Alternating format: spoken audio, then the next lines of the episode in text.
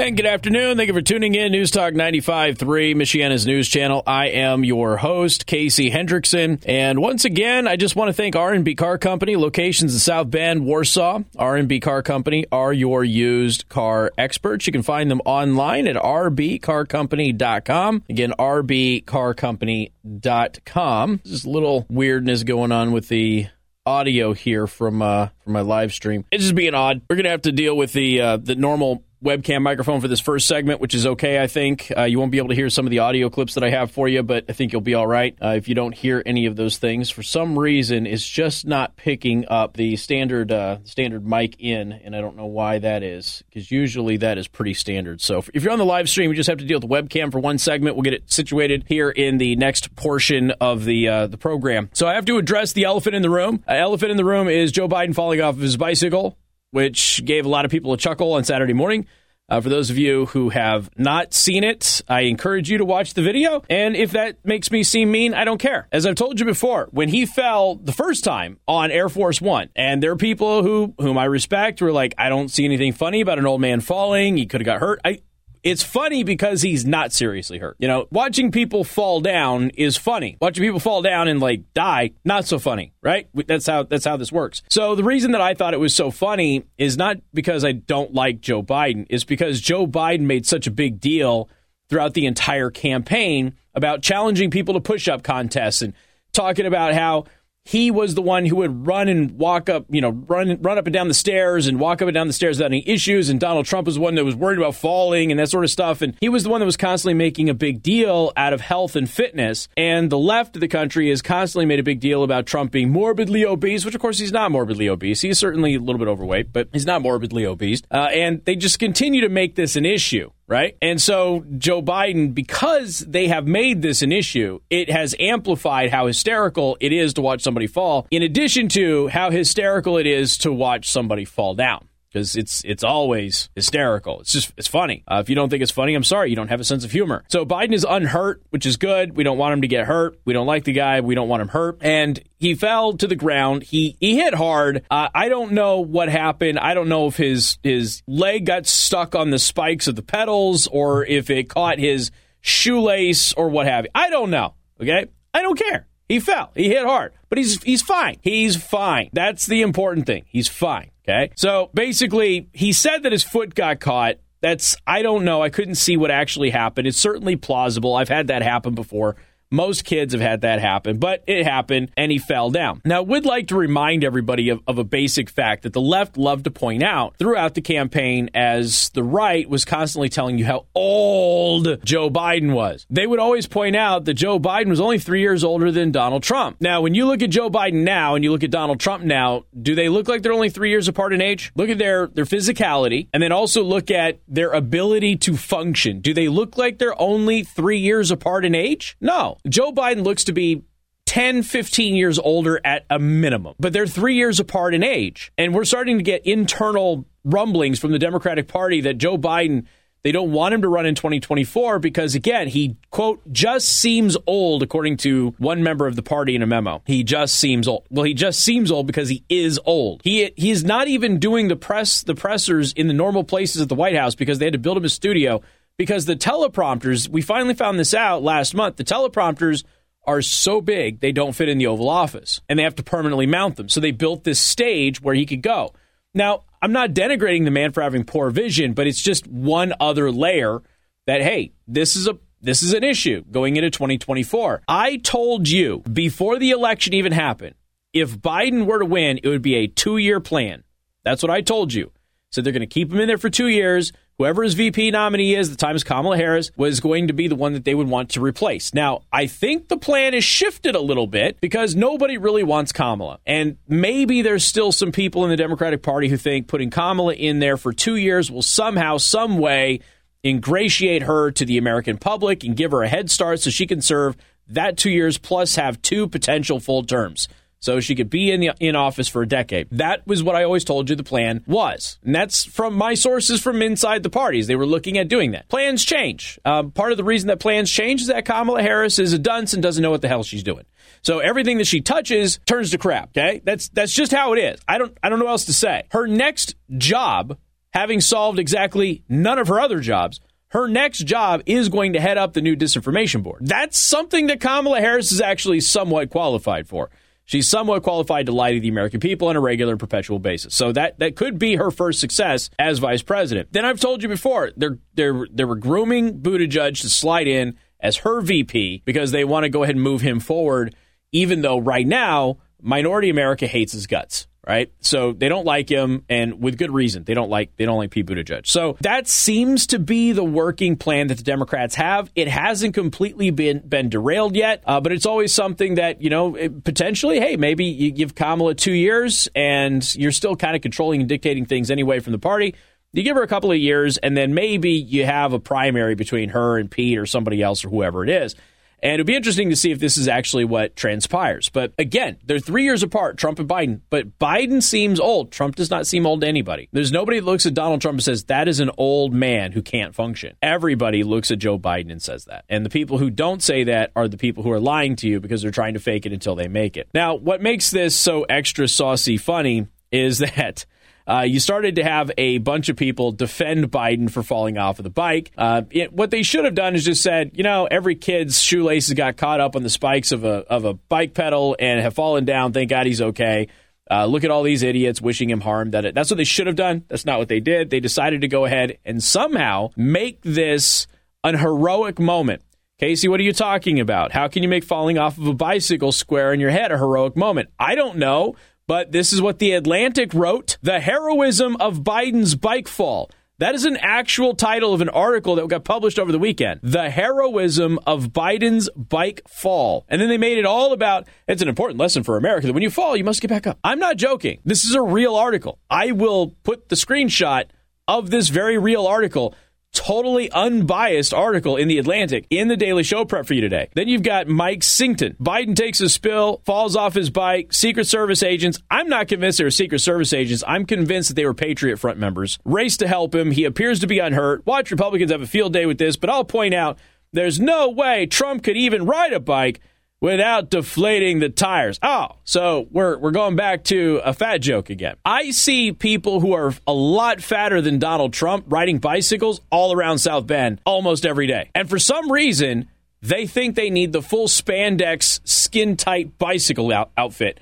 I don't know why. They want to walk around looking like basically a, a doped up jelly roll. I don't know what the deal is, but they, they think it looks good, I guess. Listen, if you're the shape of a boulder, you're not going to improve your aerodynamics by wearing skin tight spandex. It's not going to work. Uh, you should probably just be comfortable, have some loose fitting clothes on because we know that you're hot. Okay, so just do yourself a favor and, and not paint yourself with spandex if you wear weight three or four hundred pounds while you're riding a bicycle around the city. Why don't we go over? I'm going to do just some flashback stuff on this because I think that this is really hysterical. You have to understand something. Joe Biden had campaign ads, not just people saying it, actual literal campaign ads about how he runs and he sprints and Trump walks very slowly and everything because Trump didn't want to slip on a slippery ramp one day at one event. But they made an entire campaign out of all of this. We're going to play you some of that stuff and just kind of remind you why this is so extra saucy funny that, that Joe Biden fell off of the bike. We got more coming up. Newstalk 95.3, Michiana's news channel.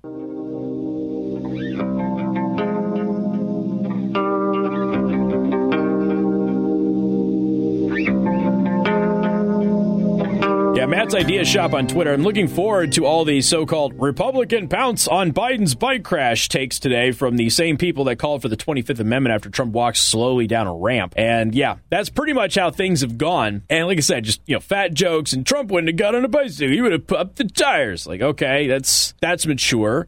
Uh, let's cue my audio here. Let's go back in time, shall we? I want to go back in time, and I want you, I want you to listen to this. This is on CNN. Okay, but they, they have a clip here of Joe Biden uh, talking about look how look how he steps and look how I step and watch how I run up ramps and he stumbles down ramps. Look at how he steps and look how I step. Watch how I run up ramps and he stumbles down ramps. Okay, come on. Okay, that that was Joe Biden. This is why him falling is hysterical. And he fell on Air Force One again. Was it last week or the week before? So he keeps falling on, on Air. by the way, every time he falls, the Trump hitting a golf ball and the golf ball knocking him over, or Trump throwing a uh, MAGA hat at him and knocking him over every single time. That turns into one of those things. So I just want to remind everybody that you know this is still one of the things they did. This the Democrats did this. They made this about Joe Biden is physically fit, Donald Trump is an, an obese whale. They made that about this whole situation. Okay, that's on them. Everybody knew that Joe Biden was old. Everybody understood that Donald Trump attacking Joe Biden's age was something that was effective politically, and they decided to try and turn it around. And that's that's why you always had these weird moments of Joe Biden going out there and, and telling everybody, you know, hey, um, I like uh, I, I, could beat you in a push-up contest. Just very weird stuff that was happening on the campaign trail. So I want to take you back in time as well. This is August, the end of August of 2020. Jennifer Rubin, okay, fake Republican Jennifer Rubin, basically making fun of Donald Trump and says, Has anyone ever seen Trump run? I've never seen Jennifer Rubin run. Does that mean anything? No, of course not. But she says that. And then Andrew Bates responds, or ride a bike. And then he responded with a campaign ad. Now, here's what you need to know Andrew Bates, okay, is the White House deputy press secretary now. At the time, he wasn't. At the time, he was just in Biden's campaign. He also worked for the Obama White House, but now he's the White House deputy press secretary. So back in 2020, he responded to her said, not only haven't seen him, you know, run, we've never seen him on a bike. Oh, and here's our latest campaign ad. Cue the audio. Here's a campaign ad for Donald for uh, for uh, not Donald Trump for Joe Biden. Some people are always in a hurry. They run when they could walk. Race up steps when others take it slow.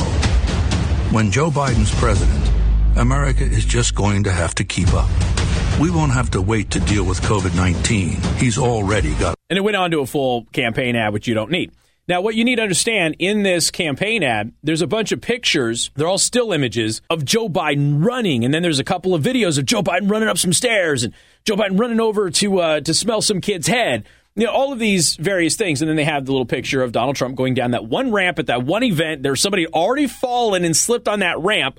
He's wearing dress shoes. I don't know, ladies, if you understand this, but every guy out there who's ever worn a pair of dress shoes understands this. Those things got no grip, zero. You can slip on really smooth, dry concrete with dress shoes if you don't have the right soles and stuff on there. But and he's he, Donald Trump has already talked about that. He's like, I already watched somebody fall earlier that day. He's like, you imagine if I fell? What the media would do? They made an entire campaign ad about how Joe Biden will run, but Donald Trump can barely walk down the stairs. So yeah, I think it's hysterical every time Joe Biden falls down. It just gives it that extra bit of hilarity beyond just watching somebody fall, which is always funny. But the Washington Free Beacon had an exclusive, and I think that this is important. I haven't seen anybody else talk about this today. The Washington Free Beacon got an exclusive. Now we had a couple of different shots of you know right when it happened as as Joe Biden came over to um, the gaggle of people that was there and then fell over. Okay. So one of the people there has claimed credit for knocking him over. Okay. So the Washington Free Beacon got this person, they found this person, and they allowed them to publish an editorial. Okay. Uh, first of all, I want to thank the Washington Free Beacon for reaching out. It was the only respectable media outlet to express concern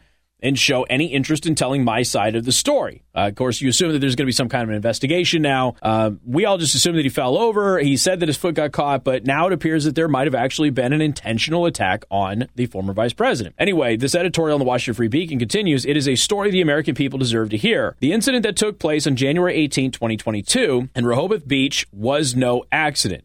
I accept full responsibility for my role in deliberately causing Joe Biden to bust his elderly bleep on the pavement in front of a gawking mob. My actions, which I do not regret, were motivated by years of festering resentment and an overwhelming sense of moral outrage. I took the geezer down to send a message. Now, I will be the first to admit the language here and the rhetoric here um, from this person is not great. And it certainly looks like a, a you know another visceral deranged attack on a political rival or just somebody you disagree with politically. And yeah rival's probably not the right word. I mean they're clearly not sorry that they are responsible for joe biden falling over on his bicycle. So just keep that in mind okay? But kudos to the washington free beacon for publishing the editorial anyway. This is my truth. I hate being Joe Biden's bicycle. I am routinely forced to provide Sleepy Joe with conve- conveyance, exercise, and entertainment during his many vacations. I return, in return, I am subjected to hours upon hours of deranged, incomprehensible anecdotes about the Suez Crisis or the Cuyahoga River fires or the trucker strike of 1973 and 74. His brain is as warped and rusted as my crankset. See, we've got a we've got a bit of a twist here. It's the bicycle that took him out, and the bicycle wrote an editorial in the Washington Free Beacon, which means the bicycle has mo- more coherence than former Vice President Joe Biden. So, anyway, the editorial continues. That being said, I didn't do this out of personal spite. No, I put my body on the line to call the world's attention on Father's Day weekend to the ongoing inhumane treatment of an innocent child. More than two and a half years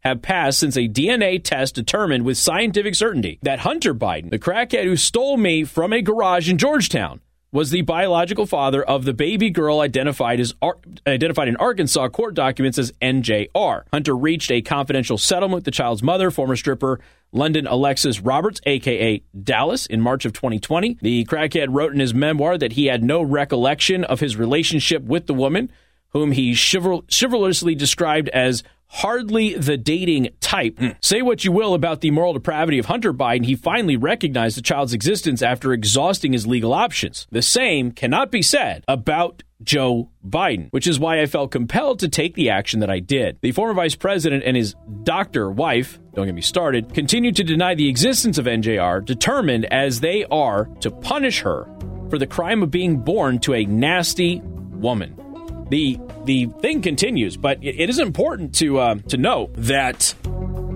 the bicycle of Joe Biden uh, has now set up a TikTok and an Instagram account, and you can go to the TikTok and Instagram account uh, for Joe Biden's bicycle. But uh, here's the thing: they did they sacrificed it. Look, they they rubbed on the, the pavement too. Okay, the bicycle rubbed on the pavement. They're they're no longer shiny and brand new. But they did it to call attention to why the Biden family will not acknowledge the existence of one of their grandchildren, which is an awful, horrible, inhumane thing to do to somebody. We got more coming up. Newstalk 95.3, Michiana's news channel. Joe Biden's bicycle is an American hero, ladies and gentlemen. MNC News Time is 332. Time to check out Impress Jewelry Creations, creating meaningful jewelry for the moments that last a lifetime. Good afternoon. Thank you for tuning in. News Newstalk 95.3, Michiana's news channel. I am your host, Casey Hendrickson. Do you want to thank R&B Car Company, locations in South Bend, Warsaw, uh, Columbia City, rbcarcompany.com is their website. All right, here we go. I, I did a whole bunch about this over the weekend. One of the things that I've told you to look out for is uh, one of the things that, you know, groomers tend to do is when you call them out and you expose them for being groomers, what they tend to do is they tend to go on and say, "Well, you're really obsessed with groomers, aren't you? Maybe maybe you're the one that that has the problem." It's it's a way of basically projecting themselves on onto you because God forbid you don't want uh, people sexualizing children or anything like that. Now, the interesting thing about this, and I did an early show, I did a couple of them, but one in particular, if you go to rumble.com, go into my channel and scroll through and look for the video on teachers. And the reason that I did this, let me give you the exact title here uh, Teachers Preying Upon Kids is Getting Worse. Okay. Go watch that that is considered required viewing by a lot of my my audience. And that is an early show that we did. I went back all the way to the year 2000 with data on sexual abuse of children inside of a school. The media reports on it. The department of education reports on it. Numerous studies by groups that were not conservative groups at all. And you will find very, very, very clear patterns of behavior. And it's disturbing to watch this stuff develop. Uh, the reality is, while society runs around and likes to make jokes about Catholic priests molesting children, teachers are far more likely to molest children than Catholic priests are, according to the data. And it's not even remotely close. In fact, there is no group, there is no group beyond like family with a higher rate of child abuse than teachers. Now, that doesn't mean that all teachers are bad. It just means that you have a lot of bad people that seek out the profession to gain access to kids. And since we as a nation didn't pursue a policy of quality, but we pursued a policy of quantity for teachers, you allowed the lowest common denominator and a lot of bad people to filter in. That, that's what you did. Uh, and this has been a problem for a long time. And in fact, it was a problem that just a few years ago, even the Washington Post was calling out why is it that nobody is talking about this except for local news? So if a teacher does something to a child locally, it's all over the local news. It does not make it national at all, even though this is extremely commonplace. And the trend is being called by experts, even in the Department of Education, as epidemic. That's where we start to run into some real issues with how this is being addressed. And considering some of the data uh, that I have highlighted for for many of you in the past, I mean, it's it is very scary stuff when you start to look at the the data, the statistics, and how often this actually happens. And, and I would encourage anybody out there who hasn't watched that, please go watch it because if you know any social workers or anybody deals with children who are victimized this way, they will inevitably give you the pattern of behavior. The reason the word grooming is used is because grooming is a term used to describe this behavior. And when people duplicate this behavior, they are grooming children. And just because they're an educator or they're in the public school system or they're a politician or what have you, doesn't take away from the fact that they are, in fact, engaging in grooming behavior, therefore are groomers. Uh, now, some of these people, maybe they intend to victimize children. Maybe they have no idea what they're doing. They're just engaging uh, in this grooming behavior without intending to victimize children. They don't really fully realize what they're doing because they've been told to do this by various groups or or what have you. I don't know. But one of the things that you routinely find is that when you see this grooming behavior and you call it out, they inevitably will minimize it and say, really, you're just projecting yourself onto other people. No, that's not typically what's going on. You watch grooming behavior, you start showing pornography to young children, and I'm talking about actual pornography. I'm not talking about two girls kissing each other in a Buzz Lightyear film being pornography. I'm talking about actual pornography. We have given you examples of that on this show as radio friendly as we could. For those of you who watched the early show, you've seen the more extreme examples of this in elementary schools. This is stuff that if I were a father showed to my children, I would be arrested. Yet somehow it's okay to show children in an elementary school at school. Not okay. So, anyway, a, a socialist, self described socialist high school teacher from Hawaii went on a years long kind of tangent on this and had been attacking libs of TikTok and everything else, you know, basically saying that nobody wants to show pornography to your kids, nobody wants to victimize your kids. This is all a made up right wing conspiracy thing. You're projecting your pedophilia on on us and yada yada yada. Yeah, well, that person Alden Bunag has been arrested for raping a 13 year old boy who is a former student of his at his school. Raped him multiple times, multiple times. Not only that. This teacher, who totally claims we're not showing pornography or grooming your children, this teacher shared images of his abuse of this young boy with another teacher in Pennsylvania. Between the two of those teachers, they shared over 3,000 messages with one another, including hundreds of videos and photos of child abuse. Yet they're all over social media. When they were arrested, and I saw that the uh, the story was there that they were arrested, I found their Twitter account. I went through and screenshot a bunch of their stuff. Uh, while they were raping a child, during that time frame that they were raping a child, they called the GOP evil. This is who we're dealing with. Anytime you see anybody who defends grooming behavior, it's, it's always funny how quick this happens too. Are there some people who take it too far in accusing of grooming? Yeah, I'm sure that there are. Okay.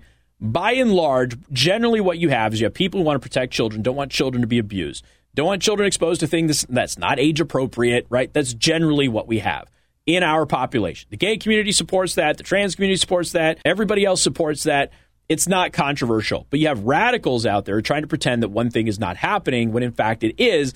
And it has been, according to the Washington Post three years ago, epidemic. Well, not three years, 2013. My apologies. Epidemic. According to the Department of Education, it's an epidemic problem. Yet somehow, some way, as we've highlighted in that early show from a few weeks back, the stuff that was published by the federal government under the Obama administration is concerning behavior as a parent to be on the lookout for if it's happening to your kid in school. That is now curriculum, whereas back in the Obama administration, these were red flags that your child might be abused at school. But now it's curriculum and it's supposed to be tolerated and accepted. It's a very scary hour for you to watch, but I you need to watch it. So once again, another pedophile, another groomer running out there attacking libs of TikTok, attacking people like me and everybody else out there who doesn't want children to be overly sexualized, gets caught doing exactly what they said nobody was doing. But I've also told you many times on this show not everybody in the trans community is okay with some of the stuff that's going on. And I'm going to play you a video from a trans, a drag queen, excuse me, not the trans community, but the drag queen. And they are going to tell you exactly why you shouldn't be supporting Drag Queen Story Hour and any other drag queen events at schools. We got more coming up, 95.3 MNC.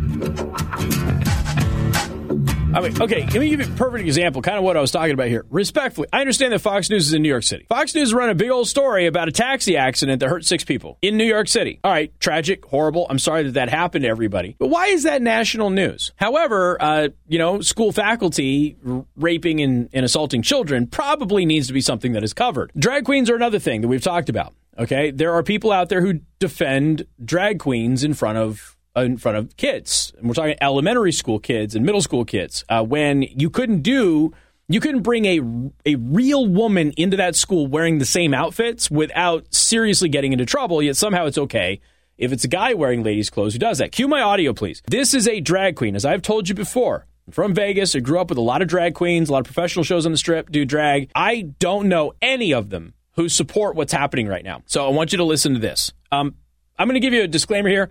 Slightly mature content, three minutes, uh, maybe muted if you got a, a young kid around. What what in the hell has a drag queen ever done to make you have so much respect for them and admire them so much, other than put on makeup and and jump on the floor and writhe around and do sexual things on stage? I have absolutely no idea why you would want that to influence your child. Would you want a stripper or a porn star to influence your child? It, it, makes no sense at all.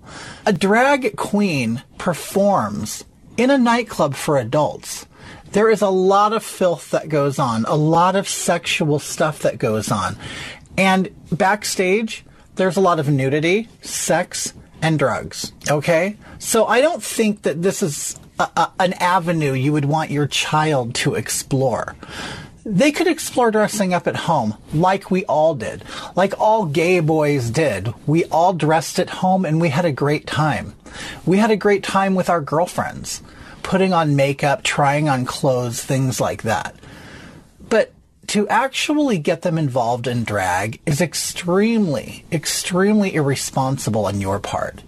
And I understand you might want to look like you're with it, that you're cool, that you're woke, that you're not a Nazi, that you're not a homophobe, whatever, whatever it may be. But you can raise your child to be just a normal, regular, everyday child without including them in gay, sexual things. And honestly, you're not doing the gay community any favors. In fact, you're hurting us, okay? We have already had a reputation of being pedophiles and being perverts and deviants.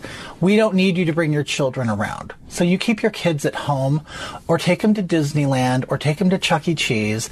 But if you need your child to be entertained by a big human in a costume or in makeup, take them to the circus or something when they turn 18, then why don't you take them to the clubs on their 18th birthday? Because it's an adult thing, okay? So don't ruin your child's life and don't ruin us because that's what you're doing.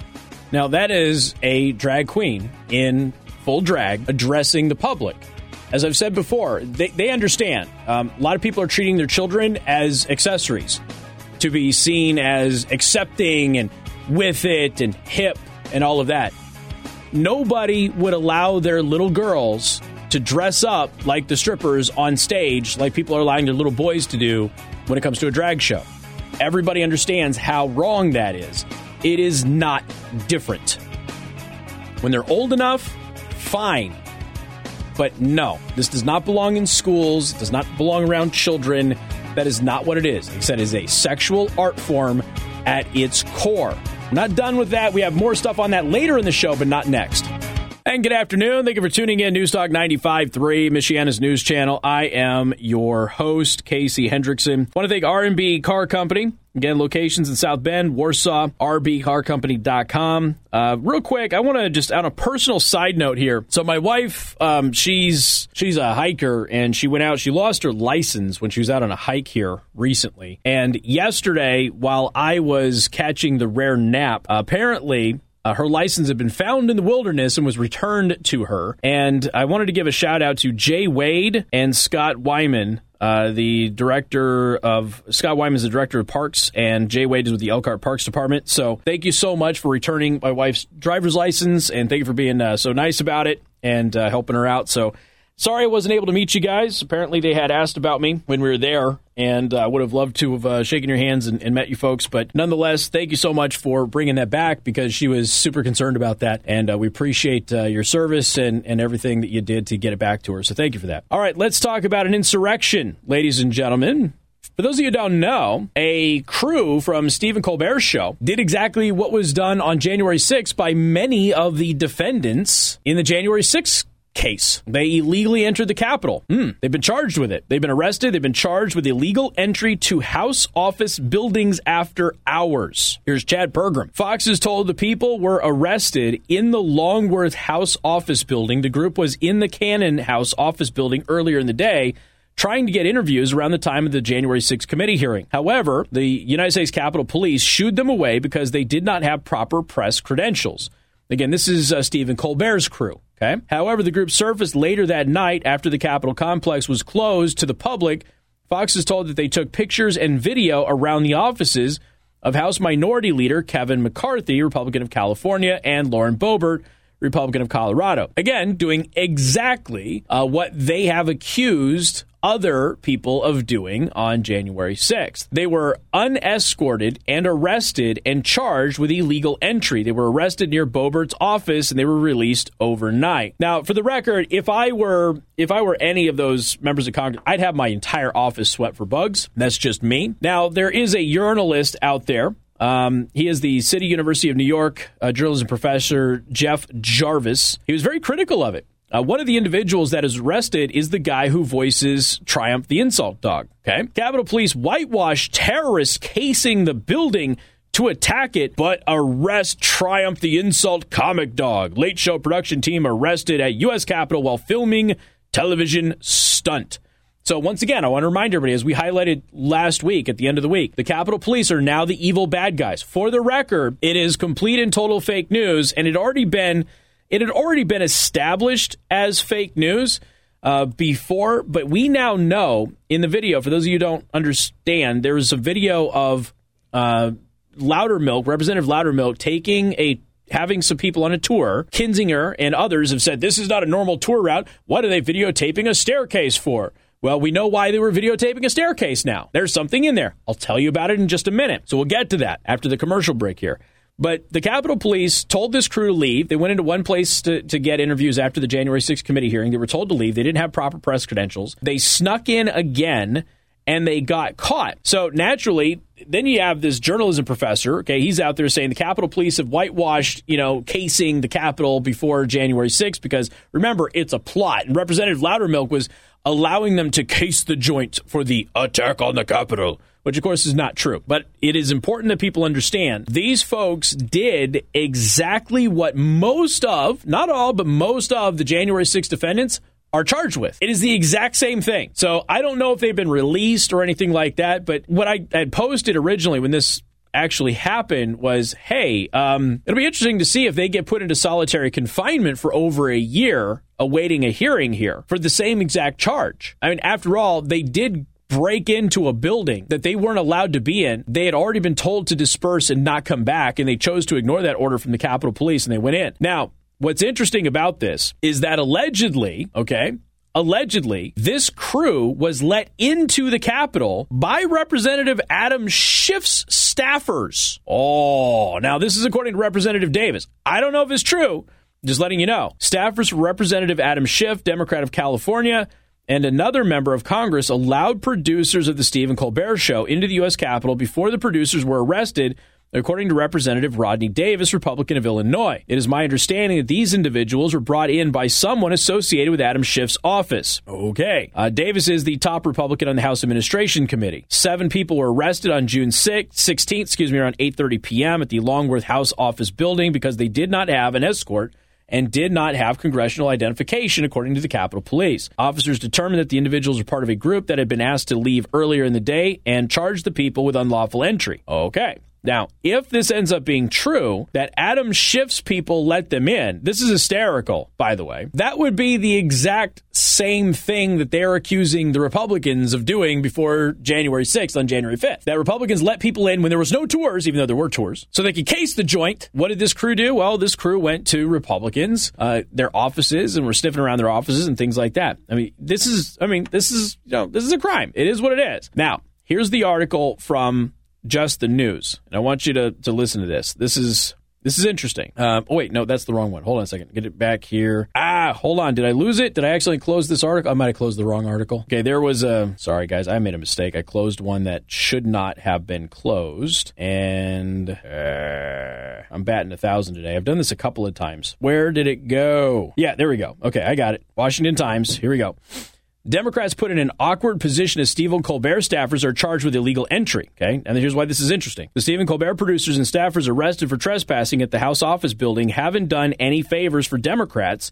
Stoking outrage over the January 6, 2021 Capitol riot. Seven people working for The Late Show with Stephen Colbert were arrested and charged with unlawful entry after being caught unescorted at about 8.30 p.m. We already told you all that, okay? The staffers were reportedly allowed back into the Longworth building by an aide, uh, by an aide to Representative Jake Auchincloss, Massachusetts Democrat, according to Fox News, after being denied credentials for select committee hearings uh, and told the Capitol Police and told by the Capitol Police to leave. So, according to Fox News, they think Representative Jake Och- Auchincloss or Auchincloss from Massachusetts, a Democrat, that one of their staffers let them in. Uh, Representative Davis says they believe it was a staffer from uh, Representative Schiff and somebody else. So perhaps Schiff and Auchincloss or whatever their name is. Okay. Jonathan Turley, George Washington University law professor, said unlawful entry was the same charge that has been levied against the vast majority of those arrested in the Capitol riot on January 6th. Now remember, most of the people who have been arrested in connection with, with January 6th have not been accused of any violence or vandalism or damages, just of entering the Capitol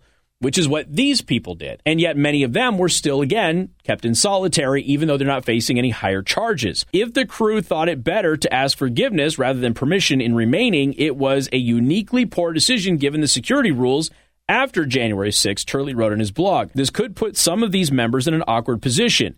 It is difficult to downplay such security breaches after the January riot. Now, no doubt there's probably some Democrats out there who are trying to, and this maybe this is what Stephen Colbert's crew is trying to do. And perhaps they're trying to put this together that maybe this was a stunt, okay? You try to get in, you're not allowed in. So we as Democrats are going to let you into the building as a political stunt, okay? Probably trying to lean on the speech and debate clause to protect the, the members of Congress, even though the aides did it, not the members of Congress, so the aides wouldn't be protected. We're going to let them in exactly the same as Republicans let people in on January 5th to case the joint. And then we're going to watch how this gets twisted and there's hypocritical coverage of it and how the Republicans lose their minds over it and everything else. There's just one big problem. We know exactly what the individuals were were photographing when they were on that tour with Congressman Loudermilk. We're going to tell you all about it coming up.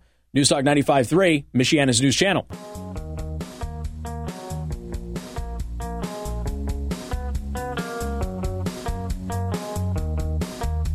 Now, not that long ago, the January 6th committee on their Twitter account, okay, they revealed surveillance video. Now, remember, they haven't released all of the surveillance footage. They're refusing to release a lot of surveillance footage. Uh, they're refusing to release a lot of text messages. And every time we do get a little bit that comes out because of the defense of, of somebody who is being charged in January 6th, we end up finding out that the January 6th committee narrative is falling apart. Friendly reminder we actually have the January 6th committee fabricating text messages. They did it. They tried to cover up by fabricating more, and they got busted, and they said that they regretted the error. Okay. So, and I realize that we make fun of Liz Cheney and and Adam Kinzinger a lot, but Adam Schiff is on this this committee. This is the same Adam Schiff who walked around to everybody lying for years about having concrete physical evidence that Donald Trump was working for Russia. Okay.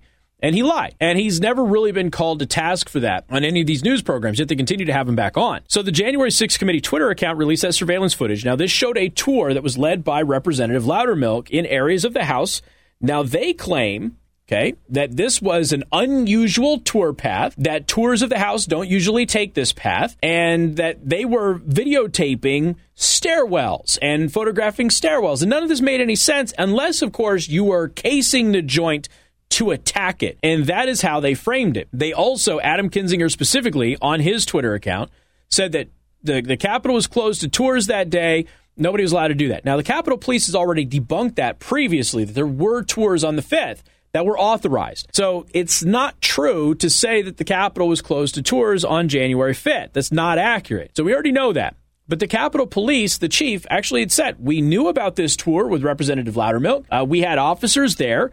Officers were following them there, and nobody did anything that they viewed to be unusual behavior or anything else. So naturally, the pivot became the Capitol Police are now the corrupt people. They're not the heroes that we hear about at the January 6th committee hearing.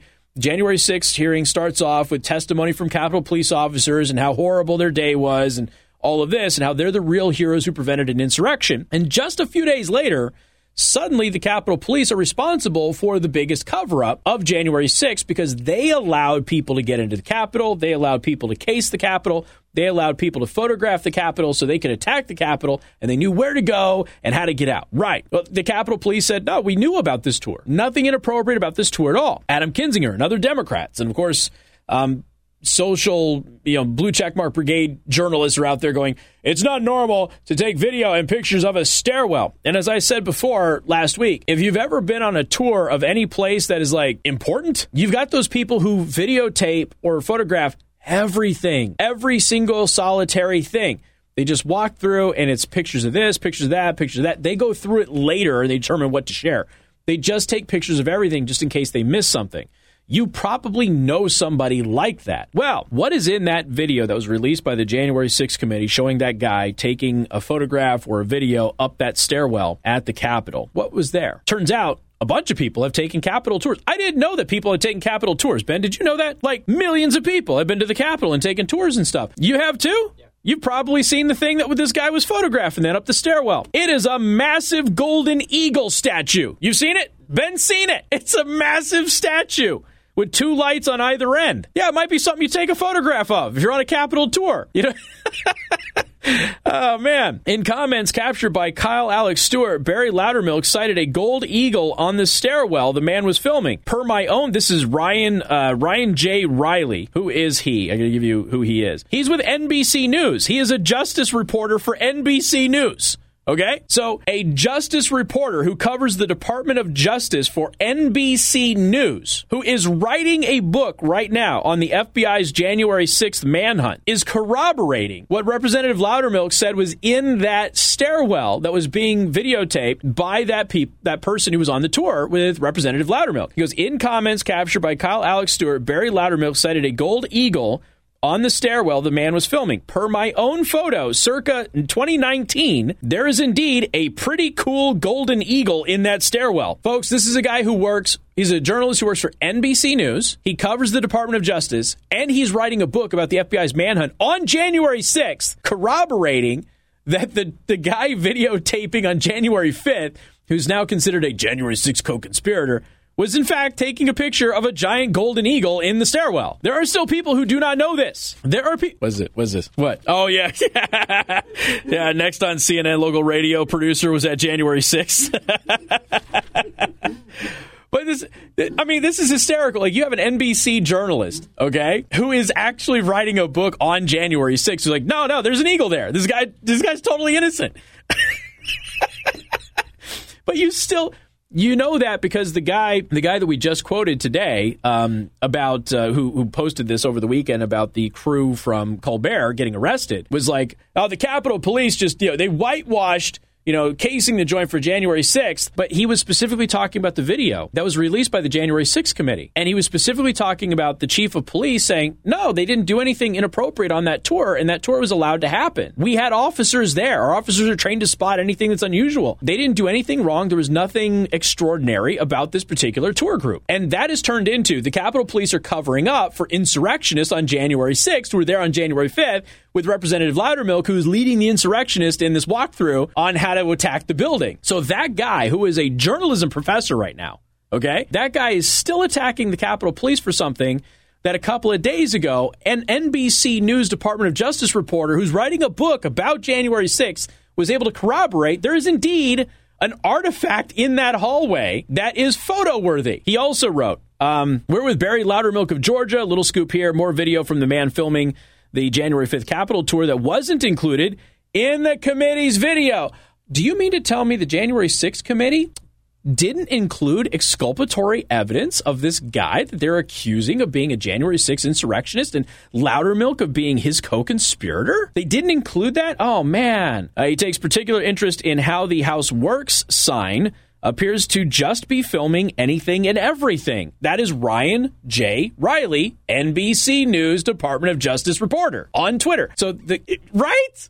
What else do I need to say here? For crying out loud, you have an NBC reporter going through and going, this guy is filming everything. And the January 6th committee didn't include those videos. They didn't include the giant statue up that stairwell that anybody who works at the Capitol would. It says stairwell B. You know exactly where it is.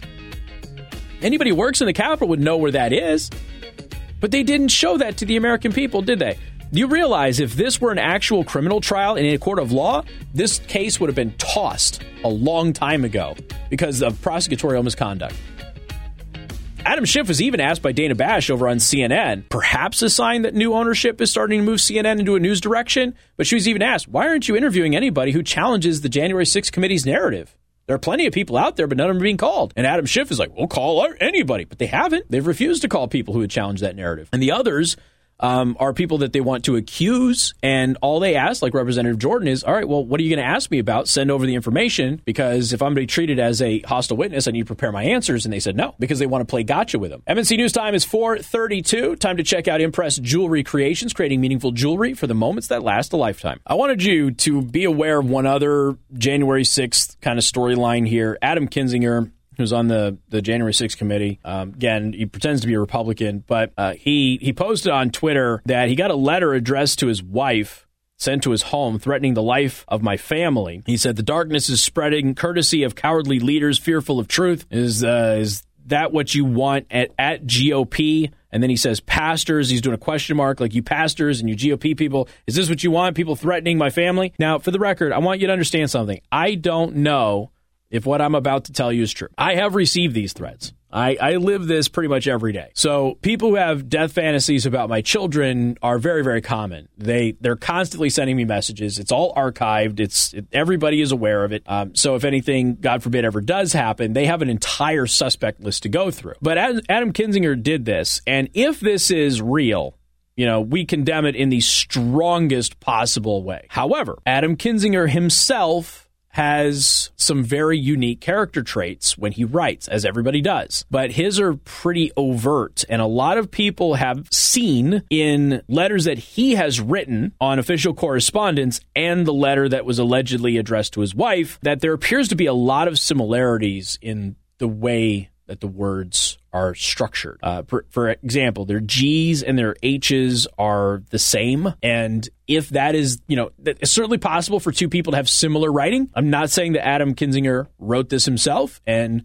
pretended that his family has been threatened because, frankly, I, I believe that he's getting threats. Uh, I believe that most politicians get threats. Whether or not this one itself is legitimate or not, I don't know. Uh, if it is, like I said, we condemn it. But as people have highlighted, he has shared fake things in the past.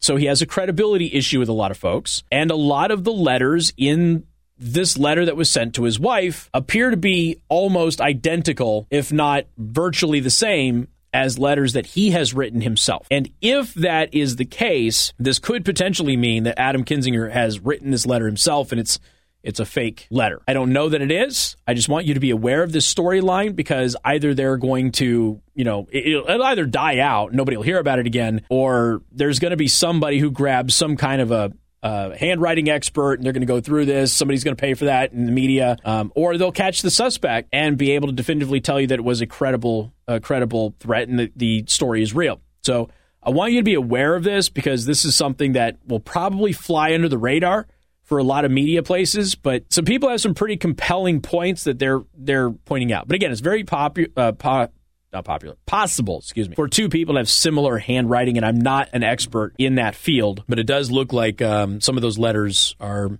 virtually identical to letters that he has actually written on official correspondence. So just keep an eye out for that. So for the first time, the courts have ruled that an insured business can now seek damages for COVID-19 shutdown losses. The Oceana Grill in on Bourbon Street in New Orleans had originally lost their request to seek damages from its insurer, but that decision has now been reversed on appeal. The physical presence of COVID-19 substantially diminished the un, un, the usable space of the property as tables needed to be pushed farther apart and resulted in economic losses due to the slowdown of the appellate's business. That's according to Chief Judge Terri Love, who wrote the ruling. Uh, and Conti, the company that owns Oceana Grill, sued Lloyd's of London for damages on the day that they were shut down. On the day that they were shut down, March 20th of 2020, they argued that COVID 19 had prop- caused property damage by forcing it to close and eventually reduced the amount of seating in the establishment to comply with social distancing rules. Now, again, most of the lockdown, shutdown policies that were harmful to the economy happened in blue states and or blue cities. And again, it wasn't universal. Uh, we certainly had some issues with Holcomb and others, but by and large, the economic struggles during COVID came because of Democratic policies. It was defended by the media, it was defended by Democrats.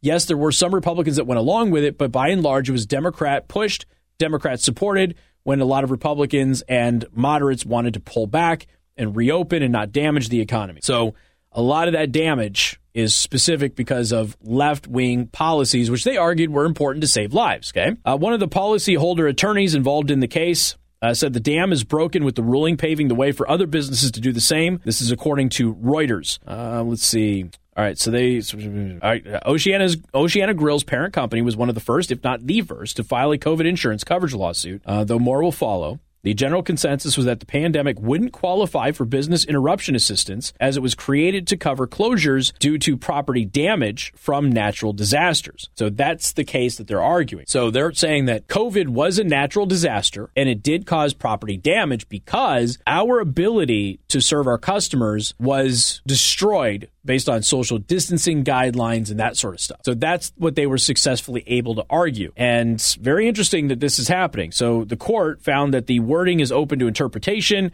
and that physical damage did not have to be obvious and observable, according to the report. So now they're saying the dam is broken. More businesses will do the same. Uh, Lloyd's of London attorney Virginia Dodd uh, Phelps Dunbar told Reuters that she believes the ruling was inconsistent with 10 federal circuit courts of appeal and every other state appellate court. We will pursue all options to address what we believe to be an outlier decision. You know, this is going to be one of those things, though, folks. And and I've told you before, there's going to be a lot of stuff that kind of creeps up post COVID that we're going to be dealing with for the next decade or so, maybe longer. How do you punish the businesses and the landlords and people who are operating companies when they are failing not because of anything they have done, but because the government forced them to fail. What kind of reconciliation do they get? And that's the important thing here is that this was entirely artificial. While it may have been done, according to many, in the best of spirits to save lives, Sweden has proven that that is not true. We know that. We also know that a lot of these policies continued. They didn't make any sense.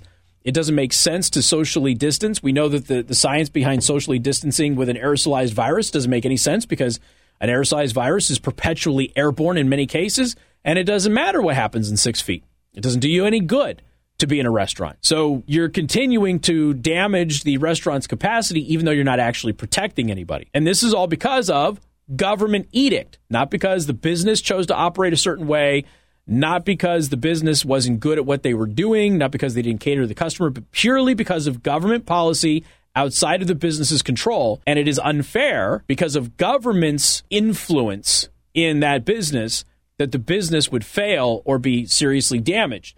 So as a result, the businesses have to be able to get a make good. They have to be able to be brought whole again for something that was completely and totally outside of their control. And COVID is a natural thing, right? So you could call it a natural disaster. There are plenty of news media articles that called COVID a natural disaster. You could use that as evidence. So, really interesting to see this happen. Now, of course, this means that places like Lloyd's of London are going to have to eat a lot they're going to have to eat a lot of money if it goes this direction, and their industry can be damaged. So ultimately, it's going to come down to probably who's got the most influence in Washington, D.C. We already know where that probably lies, but um, nonetheless, still a very interesting case considering that the this court overturned a previous loss and it'll be appealed now, go to a higher court, and who knows how high it's going to go. But at some point, somewhere the court system is going to have to decide if government policies forcing a business to not do business and forcing a business to not make money allows that business to qualify for some kind of insurance claim because COVID was a natural phenomenon and we'll have to see how that goes. So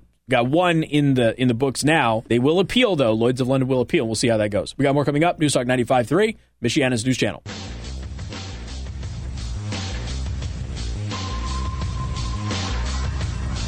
There's a research paper which found that people who did not receive a COVID vaccine had a lower rate of suffering a severe case of the virus throughout the pandemic. Uh, the article, which had been uploaded to the preprint server ResearchGate, relied on data from over 18,500 respondents across 175 countries. Analysis revealed that individuals unvaccinated against COVID reported fewer instances of hospitalization in comparison to their vaccinated counterparts. Now, again, um, the narrative is that people who are who are vaccinated, even though you still get COVID, uh, you had less severe COVID, and therefore you're less likely to go to the hospital and less likely to die, that sort of thing. Um, now, I've told you before that the data seems to suggest, certainly for the older population, that that is true. It does not suggest that for people under the age of 40. Uh, it's just not in the data anywhere that we seem to find. Um, and if people have comorbidities and things of that nature, then they should probably consider, uh, you know, maybe looking at getting the vaccine, talking with their doctor about it. This notion that fully healthy people, particularly young people, need it to stay out of the hospital doesn't wash with what the research is. So I'm just telling you what this research article said. And, and relied on 18,500 respondents on 175 countries. So, you know, it's not uh, the most scientific. It's more like a survey, but I'm just letting you know it was published. Now, the reason that it was, it was, this is a story is that uh, MSN News, that's that news website, MSN. Well, they launched, um, this is all Bill Gates, this is a Microsoft thing, Microsoft uh, Network uh, news and all that stuff. Anyway, they they covered it, but they took the article down after its publication. Uh, interesting. So they titled the article, they basically aggregate this stuff. So they titled the article Severe COVID 19 Rare in Unvaccinated People. But they took the story down since its publication. Archived versions of the article are still available. So you can still go to MSN and find the archive of it, but they took it down off of, you know, the articles when you go to MSN that you can just go and search for. Um, well, not search, but you know, right there on the homepage, they're not there. So when you go to categories and stuff like that, you won't see this article. But if you search for it specifically, you can find it. It's it's interesting. And again, it's unscientific. It's a survey. I'm just letting you know that, but it was still published. Um, so very interesting that MSN published it and then all of a sudden took it down. Also, we do have. I just want to touch on this for for just a little bit because I know that a couple of people really wanted to talk about this. But uh, the International Governing Body for Swimming, that's FINA, officially enacted rules that will exclude transgender swimmers such as Lia Thomas from competing under their chosen gender in competitions organized by its authority. Uh, this is a win for women's sports. The officials decided that males who experience puberty would be ineligible to compete as women, and that only transgender athletes who claim to have transitioned from male to female before the age of 12 years old would be allowed to compete as women. Now, while this is a win for women's sports, you also have to keep a lookout. There's an agenda to get younger and younger with transitioning, and this will be one of those cases that they will cite hey, uh, you need to transition now before 12 years old Otherwise, they won't have the ability to compete in athletics when they're older. So be on the lookout for that. And also, to end the hour, the Texas GOP did pass a resolution declaring that Biden is not legitimately elected as president. The Texas Republicans passed a resolution on June 18th stating that uh, President Joe Biden was not legitimately elected and that substantial election fraud in key metropolitan areas influenced the results of the 2020 presidential election in favor of Biden. Quote, We believe that the 2020 election violated Article 1 and 2 of the U.S. Constitution, that various sec- secretaries of state illegally circumvented their state legislatures in conducting their elections in multiple ways, including by allowing ballots to be received after November 3rd, 2020. That is according to the resolution. Now, for the record, they're right. That is all true. That did happen. And in any other election cycle, those those ballots would be null and void. Uh, and again, just because there's an emergency doesn't mean you suspend the law or the Constitution. Even William Barr said that, but that's what happened all over the country. So, very interesting that they passed this resolution. We believe that substantial election fraud in key metropolitan areas significantly affected the results in five key states in favor of Joe Biden according to the resolution, and we reject the certified results of the 2020 presidential election, and we hold that acting President Joseph uh, Robinette Biden Jr. was not legitimately elected by the people of the United States. So, interesting resolution. Of course, it's a resolution, doesn't have any authority, it's non binding, doesn't really mean much. It's basically just a public declaration. But nonetheless, pretty interesting to to see that happen in Texas. I think Texas is a little a little jealous that Florida is now getting the Texas reputation because Florida is now becoming like the bastion of freedom and liberty in the United States, whereas Texas was always considered that. They've lost a little bit on the DeSantis government in Florida. We got more coming up. News Talk 95.3, Michiana's News Channel.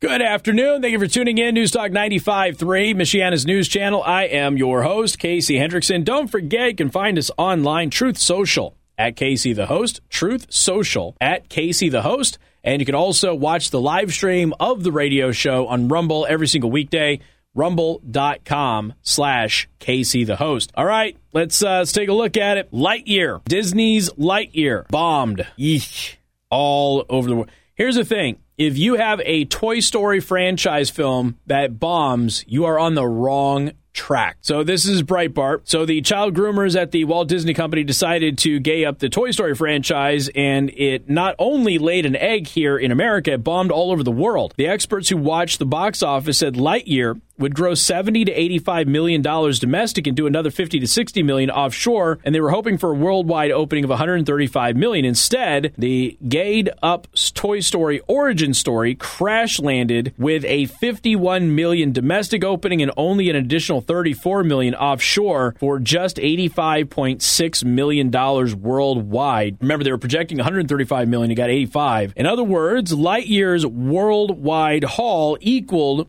what it was supposed to be its domestic haul. And yeah, uh, so this they, they, had another another one too. Um, Miss Marvel, I think, premiered this last week or over the weekend or whatever. It's the worst Marvel premiere ever. And I think it's a series, right, on Disney Plus, but it's the worst one ever that they've ever had. Uh, I don't know anything about it. I'm just letting you know that you know the same week, basically, Disney had two major major bombs, and that's not that's not great for for that company. Now they'll bounce back. It's Disney, you know. It's just one of those things where a lot of people are looking at it. They're going, and look, I know a lot of people who are still watching the movie, and you know they, they want their kids to see it, and whatever. But the thing is, is that you you took something that uh, people had grown up with and wanted to pass down for for generations, and now they don't want to do that, and they're kind of avoiding it. And this has been available on Disney Plus. You know, it's not like you had to go to the movie theater and watch it. Uh, meanwhile, Maverick is on pace for a billion dollars. It's like over 900 million now. It's, it's going to get a billion dollars probably this week. Just absolutely shredding the competition. And uh, Lightyear got beat by the new Jurassic Park movie, which I am told by multiple people is an absolute steaming pile of garbage. I don't know. I haven't seen it. I don't know if I will ever see it. I think I'm still a Jurassic Park behind, but I'm definitely at least one behind, if not two. I'm not counting the current one. So I'm definitely one behind. And yeah, yeah. So I think I saw the second one with Chris Pratt in it. They did a third one and then they have this one now, right? I don't know. I can't keep track of them. If they would just name the stupid movies Jurassic Park 1, 2, 3, and 4, then it'd be easier to keep track of them. But anyway, um, so that movie, which I'm told is horrible, just kicked the snot out of Lightyear. And Lightyear, you know, available at home and, and all of that stuff. So it, it doesn't doesn't look very good. And it, this is also not going to help all right. So the actor Chris Evans, who plays Lightyear, they got they got rid of of Tim Allen. So Chris Evans plays Lightyear. He's also you know plays Captain America. He um he he had, he basically attacked what he called homophobes. And there's a lot of people are looking at it like, look, I just want my kid to watch the movie. I don't need to explain you know why two girls were kissing and how two girls have a baby. I just don't need to I don't need to explain all that. I just want to unwind and I want my kids to watch a movie that they enjoy. Well, he says this is Chris Evans okay? Responding to criticism for the film featuring a gay couple in a kiss. The real truth is, those people are idiots, he said. Every time there's been a social advancement as we wake up, the American story, the human story is one of constant social awakening and growth, and that's what makes us good. There's always going to be people who are afraid and unaware and trying to hold on to what was before, but those people die off like dinosaurs. I think the goal is to pay them no mind, march forward, and embrace the growth that makes us human. Okay, I suppose you could do that. Um, and again, this is based on the false premise of why people are upset. Uh, people aren't upset because they hate gay people. That's just how they phrase the argument because it's an easy way for them to phrase it to try and demonize the people that are critical of the film. The issue is young kids are watching it and parents don't necessarily want to have this conversation with their kids about it. They just want their kids to be able to watch it. You don't have to have that conversation when Mr. Potato Head kisses Mrs. Potato Head because that's what mom and dad do every single day at the house. You don't have to have that conversation with the kids. You do when it's the other way around. Uh, is it a big deal? It depends on the family and it depends on the age and, and how it's presented. Uh, certainly, there's going to be a lot of families who don't have an issue with this at all. There will be others who don't want to address it. Now, if if your position as an actor is well, screw you guys, you're idiots and you're going to die off. You're going to continue to make movies that don't make money. And I suppose that's okay if you're an actor and you're already rich, but eventually the movie theaters or the movie studio, excuse me, will stop casting you because you're toxic at the box office. You know, there are actors who have had failing, miserable careers because they did one dumb thing. And now a lot of these actors are constantly getting recycled into these roles, even though they're demonizing half of their half of their potential paycheck. And eventually, there will be management at these studios that says, we're not going to make things that we agree with. We're going to make things that make money. Eventually, they're going to get back to that. They're not there now, but eventually they will get back to that. And you're going to find people like like Chris Evans, who frankly isn't a great actor anyway, who will struggle mightily in Hollywood as a result. There'll always be a market for him. I think he's had enough success now that there's always going to be somebody who wants him in their independent film or what have you. But um, if your attitude is, look, if you don't like uh, the stuff that we're putting into movies and, well, screw you, you're an idiot, you're going to continue to not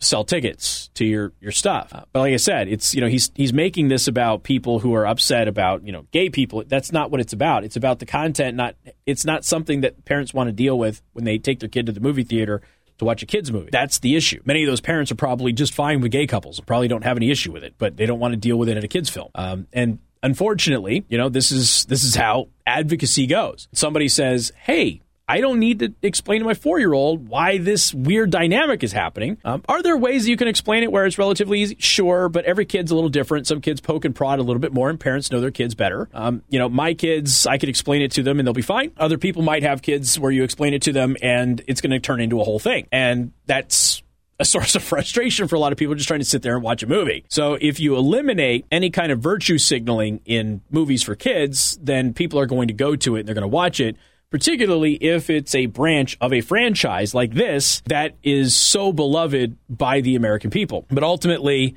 uh, I'm sure there's some people who probably stayed away from it just because it's a branch off. Um, and because you don't have the actual Buzz Lightyear anymore, it's somebody else doing it, and maybe that's a part of it also. Uh, but you know, some people could just think that it's overplayed. I think a lot of people watched the last Toy Story because they needed to finish the story. I watched the last. Have you seen all of them? Yeah. I watched the last one. I'm sorry, the film sucked. Um, it, it, but it was a sad ending. It was just one of those things where it was like, okay, you had to finish the story. So we're all in it. We don't really want to see another one. We're just in it because we have to finish the story. But ultimately, it was, you know, that franchise was two movies too long. I think most people probably understand. Uh, but maybe they disagree with me. I don't know. So when you have your actor, your movie doesn't do well, and your actor's response to why the movie didn't do well is that the audience is idiots, it's not exactly a good thing for you.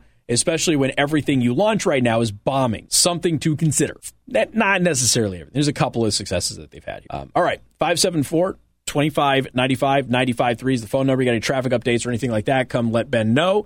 You can watch the live stream, rumble.com slash Casey the host. Uh, coming up, I want to remind everybody, and this is important because of something that just happened in D.C. I want to remind everybody that, uh, Kam- uh, was it Kamal? Uh, Jamal. Jamal Khashoggi was not a journalist. He was an extremist and he was a government operative. He was not a journalist. And this is important, but something happened in D.C. with Jamal Khashoggi that I need to tell you about coming up next on 95.3 MNC.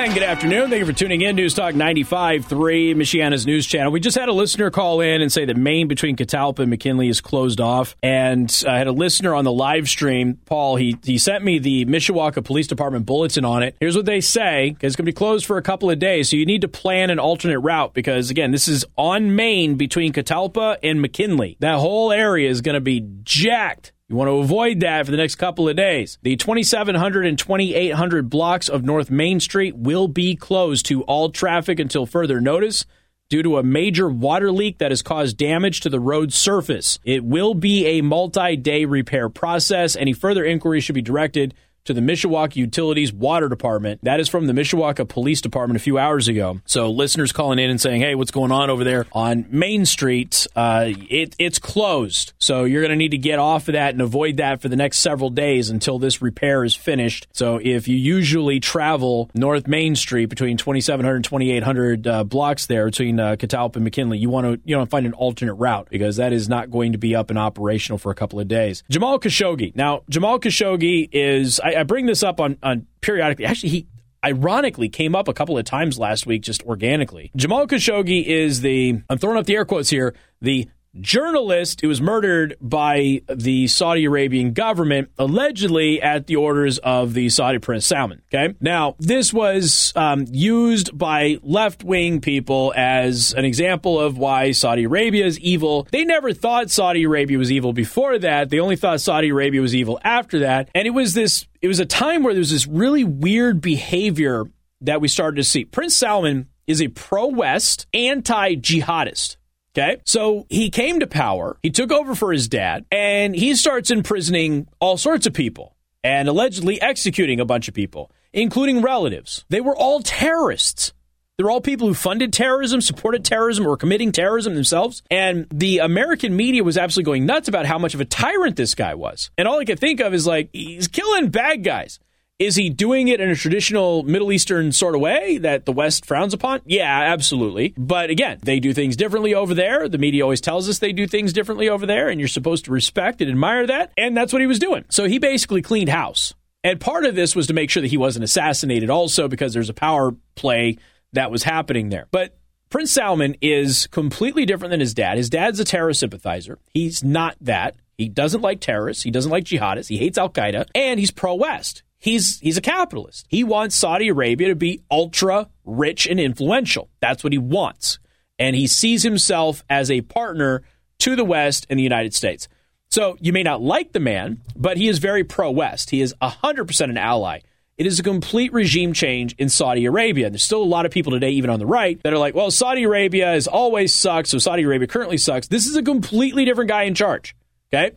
He is not his dad. Now, Jamal Khashoggi who has written columns in the Washington Post, not many, like one or two, um, he dies. And the U.S. media and the international media goes over about the war on the media. It's Donald Trump's fault that Prince Salman in Saudi Arabia uh, killed Khashoggi. The prince is like, I didn't order his death. You know, did he? Probably, but but you know, you assume that nothing really happens in Saudi Arabia without the crown prince telling you to do it. Um, but nonetheless, they they went ahead. They found the people that were responsible. They conducted their, investigation. They found the people responsible. They punished them. That sort of thing. But the big thing that I wanted people to remember is that Jamal Khashoggi was not a journalist. Jamal Khashoggi was basically a government agent for the nation of Qatar, or as Sean Hannity would say, Qatar. Don't know where that came from, but okay. Well, the reason that I'm bringing this up, a day after the White House announced that former Vice President Joe Biden will visit Saudi Arabia next month, the street in front of the Saudi embassy in Washington, D.C., uh huh, was renamed for Jamal Khashoggi. So, right before Biden goes to Saudi Arabia to beg Saudi Arabia to produce more oil to help the price of gasoline, the city of DC insults the Saudi Arabian government and people by renaming the street in front of the Saudi embassy after a guy that they allegedly had murdered. Yeah, that's going to go over great Overseas, by the way. Supporters hailed Wednesday's unveiling of a street sign reading Jamal Khashoggi Way to honor a man described as a champion of freedom and democracy, echoing the praise heaped on Khashoggi by political elites and mainstream media outlets following his 2018 death. Yeah, the guy was a terrorist supporter. He had all sorts of ties to extremist groups. What are you doing? Let me go back in time here. This is uh, 2018, December 2018. The Washington Post has caused itself a major scandal since it has come to light that they, and their martyred reformer, Jamal Khashoggi, were publishing anti Saudi propaganda from Qatar. They tried to bury this in a pre Christmas Saturday news dump, but that can't stop the damage that this will do to their reputation. Quote Text messages between Khashoggi and an executive at Qatar Foundation International show that the executive, Maggie Mitchell Salem, or Salem, um, usually that's spelled Salem, but at times shaped the columns that he submitted to the Washington Post proposing topics, drafting material, prodding him to take a harder line against the Saudi government. So this is what the Washington Post admitted to on December 21st of 2018. The Post says that they were unaware of this, although Khashoggi's Qatar connections were well known.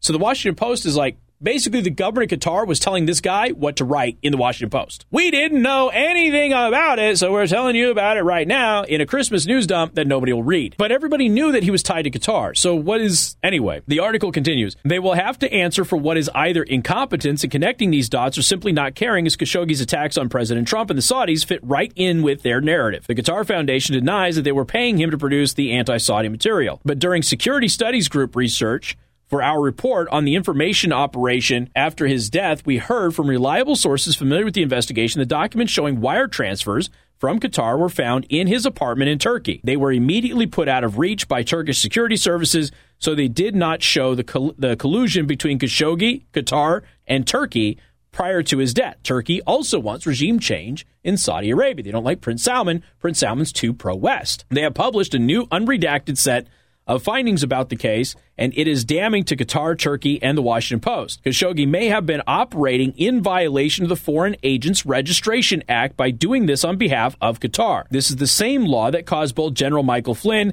and Paul Manafort legal jeopardy by not filing their their attempts to influence the U.S. government on behalf of a foreign entity. The op eds published in the very influential Washington Post certainly qualify as attempts to change U.S. policy against Saudi Arabia and in favor of the Muslim Brotherhood, a terrorist group which Qatar supports in spite of its status as a terrorist organization with most other Gulf countries. One of the other things that came up in the investigation of Jamal Khashoggi from people was that Jamal Khashoggi was actually trying to he was trying to affect regime change in Saudi Arabia. Jamal Khashoggi wasn't a journalist. Jamal Khashoggi was a front man for the Qatari government and the Muslim Brotherhood to get King Salman killed and thrown out of power and get Donald Trump thrown out of office. That's who he was. He wasn't a journalist. He was basically a spy, or a se- not really a spy, but a secret agent of a hostile government and a terrorist group. And they've renamed a street in front of the Saudi embassy in Washington, D.C. in his honor right before former Vice President Joe Biden goes to Saudi Arabia to beg for them to increase oil production so the price of gas comes down? Yeah, um, let's see how that goes. A uh, friendly reminder uh, Prince Salman did not take Joe Biden's calls when the oil situation started gearing up. He ignored him. He didn't even take the call. It wasn't like he, he took the call and said, Yeah, no, we're not going to release more oil. He didn't take the call, and now you've insulted him before you go visit him to beg for more oil. Let's see how this goes. I don't anticipate a successful trip, but we'll see. MNC News Time is 532. Time to check out Impress Jewelry Creations, creating meaningful jewelry for the moments that last a lifetime. Friendly reminder that Main Street's going to be closed for a couple of days. Uh, right now, there's an issue, um, which is the, the, water main break, and somebody called and said, hey, Main's closed between Catalpa and McKinley. We don't know what's going on. But ultimately, what had happened is the Mishawaka Police Department a couple hours put out the, uh, the bulletin that between the 2700 and 2800 blocks of North Main Street. They are closed to all traffic because of a water main break that has damaged the road. It is a multi day repair.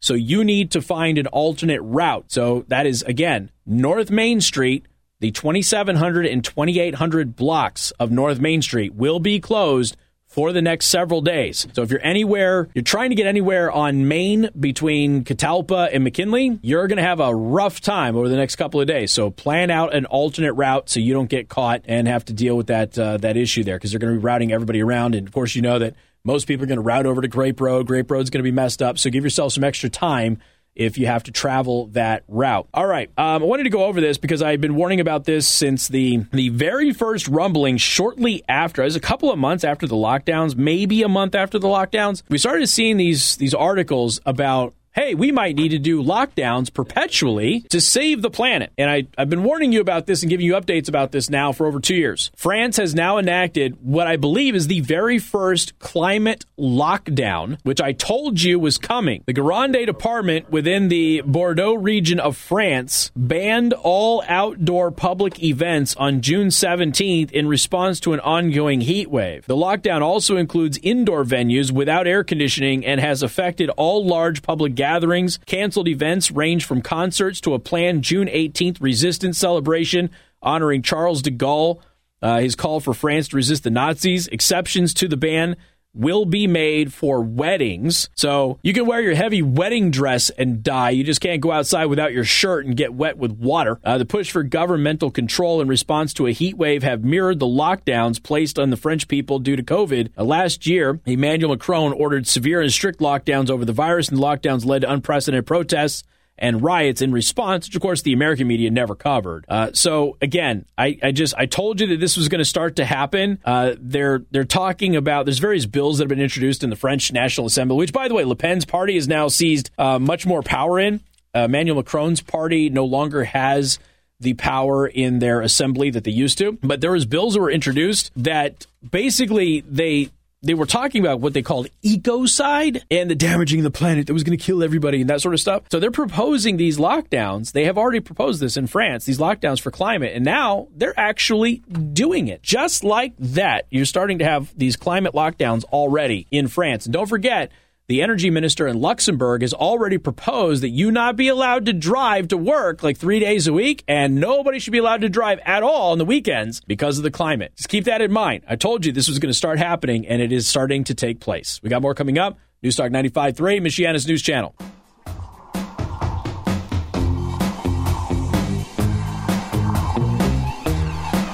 Good afternoon. Thank you for tuning in. Newstalk 95.3, Michiana's news channel. I want to leave you with a somewhat humorous but not humorous story. A lifelong donor who gives blood has been refused and kicked out. This is a 66 year old British man who has donated 125 pints of blood over the last 50 years. His name is Leslie Sinclair, and all of his years of donating have been He's never had any issues, never had any problems with the National Health Service of England, and uh, they they will no longer take his blood donations. Now, the reason they won't take his blood donations is not because he came down with a disease or anything. It's just that after 50 years of donating, they've got a new form, and he refused to sign on the form that he was not pregnant because he's a dude and he can't get pregnant. But now, because of this woke nonsense, they have the question on the form about if he's pregnant. He's like, I'm not answering that. I'm a guy. And as a result, this guy who has donated 125 pints of blood over 50 years is no longer allowed to donate blood. So if somebody dies and you have any relatives in this guy's area, if somebody dies without his blood, yeah, you know who to blame. What a what a crazy, crazy world we live in. Hey folks, don't forget to subscribe on rumble.com slash Casey the host. Follow me on Truth Social at Casey the host. Bill O'Reilly is coming up next. And uh, thank you for hanging out with us. I didn't give you the early show today.